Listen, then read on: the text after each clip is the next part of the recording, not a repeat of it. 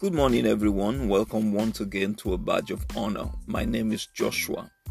Um, I want to start by reading um, a text for today, and this mes- this this message is titled "Ichabod."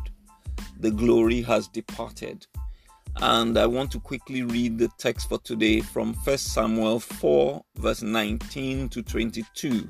That's First Samuel 4 19 to 22 and the daughter in law, that's Phinehas's wife, was with child, near to be delivered. And when she heard the tidings that the ark of God was taken, and that her father in law and her husband were dead, she bowed herself and travailed, for her pains came upon her. And about the time of her death, the woman, the women that stood by her side, by her, said unto her, Fear not, for thou hast borne a son. But she answered not, neither did she regard it. And she named the child Ichabod, saying, The glory is departed from Israel, because the ark of God was taken and because her father in law and her husband. And she said, The glory is departed from Israel, for the ark of God is taken. God bless the reading of His word. And um, I want to begin by saying that Phinehas was the son, second son of Eli the priest in Israel. And Eli was a priest before Samuel was born. Hannah, Samuel's mother, went to the temple with Samuel's father year by year in order for them um, to fellowship with God and come for the atonement of sin. They came for their yearly sacrifice and yearly worship, and Eli was the priest then. And of course, Anna prayed unto God, and God answered her prayer and gave her a son Samuel, which she said she was going to lend unto God. And God did that and was faithful.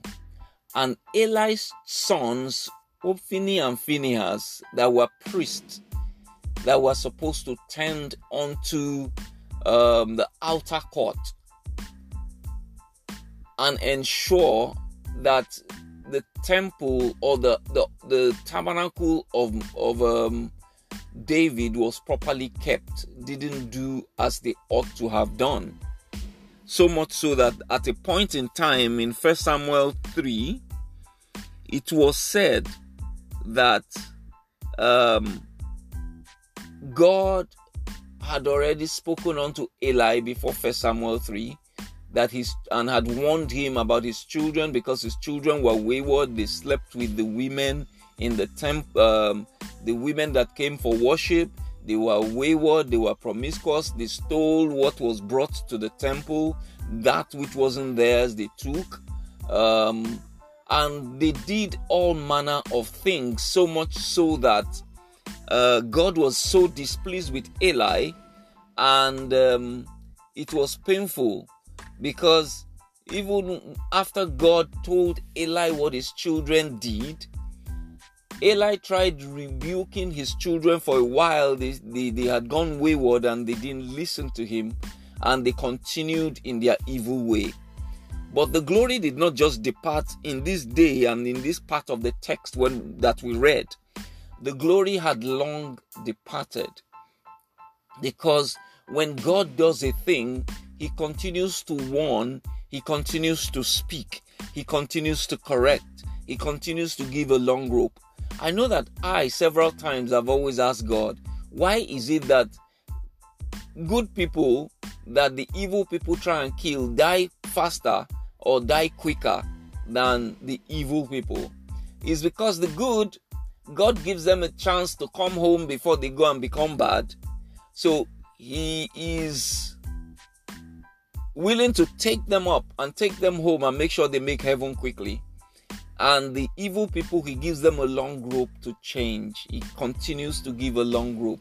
He continues to give a long rope. Not that he's foolish, not that he's wicked, not that he doesn't know what he's doing, but because his mercies endures forever and because he does not want any soul to die god's purpose for man is not to go to hell in fact i will i will explain something to you and i will let you have one understanding that you might not have had before god did not create hell for human beings hell was created for angels and angels are eternal beings Angels cannot repent. Once they sin, they are cast and tossed into hellfire. Hell was not meant for man. Hell was made for eternal beings like angels that could not repent because once they sin, they sin eternally. They do not have room to repent. So that hell was never ever made, meant for man. But in the course of time, when the devil fell, the devil knows that he's already condemned and he's trying to populate hell with as many people as possible. So he's trying for us to commit eternal sin, meaning that if you do not accept the Lord as your God and personal Savior, and you let the glory of God depart, then there is only one thing that is certain damnation is certain. And so, um, at the point where Phinehas's wife labored. It was at the point when the children of Israel had gone to war against the children of uh, against the Philistines, and at first when they were when they formed an array and went to battle, the Philistines defeated four thousand of the Israelites. And the Israelites, the elders, gathered and said, Why is it that these Philistines kill us? unknown to them was the fact that the glory had departed. Because before this time, Eli, Hophni, and Phinehas had caused an abomination in the holy place of God. In the inner court, they had allowed for there to for light to go out of the inner court. The light in the inner court was never to go out. The light reveals or or, or, or symbolizes revelation. The light symbolizes alertness. The light symbolizes goodness. And the light that that shone from the menorah, uh, which is the candlestick, was supposed to be was supposed to be kept alive, was supposed to be checked on a daily basis, was supposed to be um, checked by the high priest and to make sure that the wick of the menorah of the of the lampstands were changed on a daily basis. And the light from uh, the outer court which was from the altar um, was brought in to to light up um, the the menorah. And the oil which the Lord had already spoken of was supposed to also be replenished and changed on a daily basis to make sure that the light didn't go out. And the light represents revelation, the light represents glory, the light represents the, the, the presence of God. So that in the place of the presence of God, they allowed the light to go out. So God had marked that. But the glory did not depart until Eli did not do anything. And I will let I will I will speak about First Samuel 3 and verse 9. In verse 3, God called unto Samuel. Samuel was a young boy, and the Bible says that he, he had not even yet known the word of God. He was so young, he was a prophet in training, and God was even training him to take up the place of Hophni and Phinehas, and they were not even aware of it. Don't let another man take your glory. Don't let another man take your place. God says, If no man will worship me, that I can even raise up stones uh, to to be in their stead. Don't let a stone take your place. Let us continually ensure that we repent and we we we, we um we, we, we continue to repent and we continue to ensure that our salvation is intact on a daily basis. That's why Apostle Paul says, Let him that thinketh to stand take heed lest he falls. Because on a daily basis, just like the prophet, just like the priest, will ensure that the light of the candlestick does not go out to ensure fresh revelation to ensure fresh word, to ensure that the presence of God remains with man, to ensure that the place is lit so that we can walk circumspectly and that the Lord will direct and order our steps so that we will not go the wrong way, so that we will not go in the wrong path. Because when we get to a crossroad, a crossroad is where multiple roads or at least four roads meet, and we do not know and we have not been to that way before. It is the Holy Ghost that can show us the way and the path uh, to take in which we will not waste time. Because when we let the Lord lead us, when we let the Spirit of the Lord take us into the place of the glory, that is when we will accelerate. That is when we will move fast, no matter how bumpy or how slim or how narrow or how curvy that road is. It is not the road that is wide and, and we move fast that is the right way. It is not the road that a lot of people are going by that is the right way. The right way is the way that the Lord has set before us. Uh, and that is why the psalmist said in Psalm 23, he says, The Lord is my shepherd. And when you make the Lord your shepherd, make him direct your path and order your steps, take you into the place of glory. The place of glory is also where you find revelation. The place of glory is also where his his presence is. And in the place of his presence, there's fullness of joy at his right hand, there are pleasures evermore. It is at his place that we can grow. It is at his place and at his feet that is the most high place. It is at his place and the, in the place of glory that we can be fulfilled. It is the place of his glory and goodness that we can flourish, we can germinate, we can take root. It is at the place of His glory we can be fruitful, we can establish, we can have dominion, we can multiply and replenish. It is at His place of His glory, at the place where His glory is, that we can multiply and replenish the earth and have dominion, like he said at the time of beginning before Adam and Eve fell in the Garden of Eden. And uh, the glory had departed even before the time that the Ark of Covenant was taken, because when the elders spoke, that why is it that the Philistines defeated us and killed 4000 of our men they said okay let us go to the to the to the to the temple to the to the tent and let us bring the Ark of Covenant into the battle place. And once they did that, since the glory had departed, they had put a heap of of uh, of God's indignation upon themselves. So not only was the Philistines fighting against them, but also the wrath of God was against them. And the Bible says that the wrath of God is against them for good that forsake him. And it says, Woe unto him that puts his hand in an arm of flesh. So that not only was the, the were the Philistines against the Israelites, once they brought the Ark of Covenant into the battlefield, the Lord also fought against the the Philistines. When the glory departs, when there is an Ichabod, when there is an ejection of the glory of God, then man begins to suffer. Man begins to see sickness. Man begins to see poverty. Man begins to to, to walk on the ground and it is so hard because it was until the time that man fell in the Garden of Eden that the ground was cursed for the sake of man.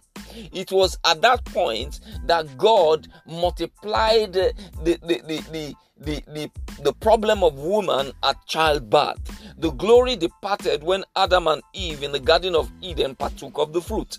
The glory departed from David when he counted the people when God had not told him to count the people.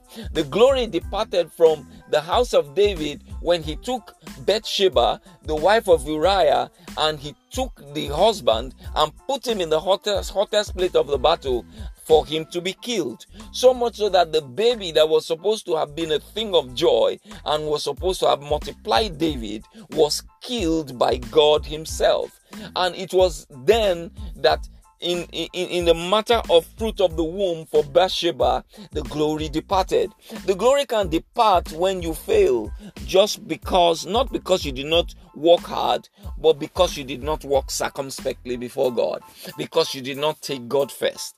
Uh, the glory can depart when you do not allow God to have his way in your life. The glory can depart when you are absent of the Holy Spirit in your life in this dispensation. The glory can depart when you have not accepted the Lord as your personal savior. You cannot have a glory infusion. So you do not have kabod. You have what you call Ichabod. Ichabod is the glory has departed. Kabod is when glory is present. So we want to pray that God gives us a situation of kabod in our life. And you can't have kabod in this dispensation without our Lord Jesus Christ. You can't have kabod in this dispensation without the Holy Ghost in you. You can't have kabod in this situation if you live outside the presence of God. You can't have kabod if you do not allow God's will to be done and you do not live in the ways that the Lord has has proclaimed. And this is why Solomon said in the book of Ecclesiastes, chapter 12 and verse 13, he said, The conclusion of the matter is this fear the Lord and keep his commandment. That is only when the glory, when kabod will be put in you. A man that you see that walks with with with least effort and enjoys maximum benefit is the man that kabod is upon his life. So let us pray today that a situation of Ichabod will not be in our life. It is a situation of giving birth before time. It is a situation of birthing a child that will not see glory. It is a situation of bringing forth something that will not prosper or profit us. We might work hard at it, but it does not it does not point to our goodness, our upliftment. I pray that the Lord will make sure that kabod is the situation that we face and not a situation of Ichabod where the glory had departed. So the glory actually departed from Eli, Eli long before he witnessed it physically. And the Bible says when they told him that Hophni and Phinehas had died in the battle, because when the children of Israel went again to the battle with the ark of God, God was against them, the Philistines were against them.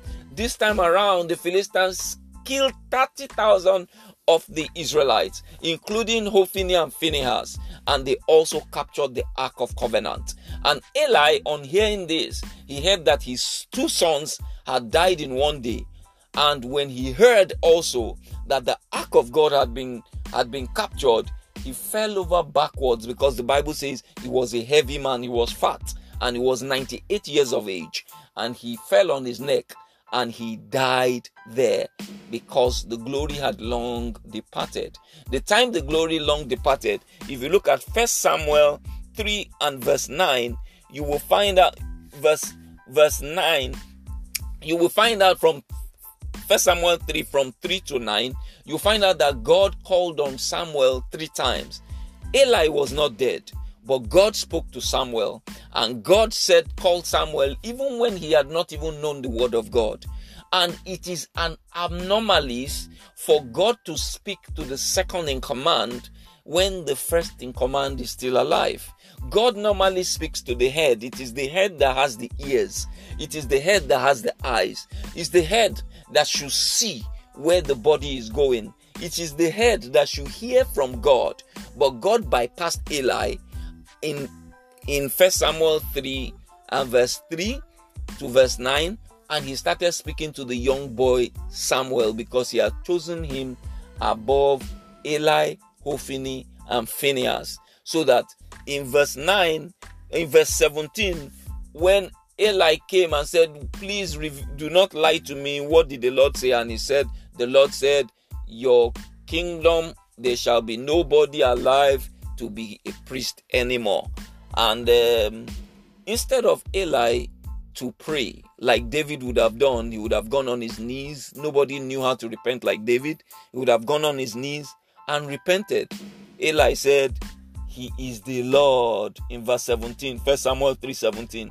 He is the Lord. Let him do what is good unto him. Instead of him to fall on his knee and ask for forgiveness for his children and for himself, he let it go. Anytime the Lord says unto you that you have done wrong, fall on your knees, repent, ask for mercy. The Lord might change himself. The Lord might reverse his word. The Lord might bring back Ichabod to you.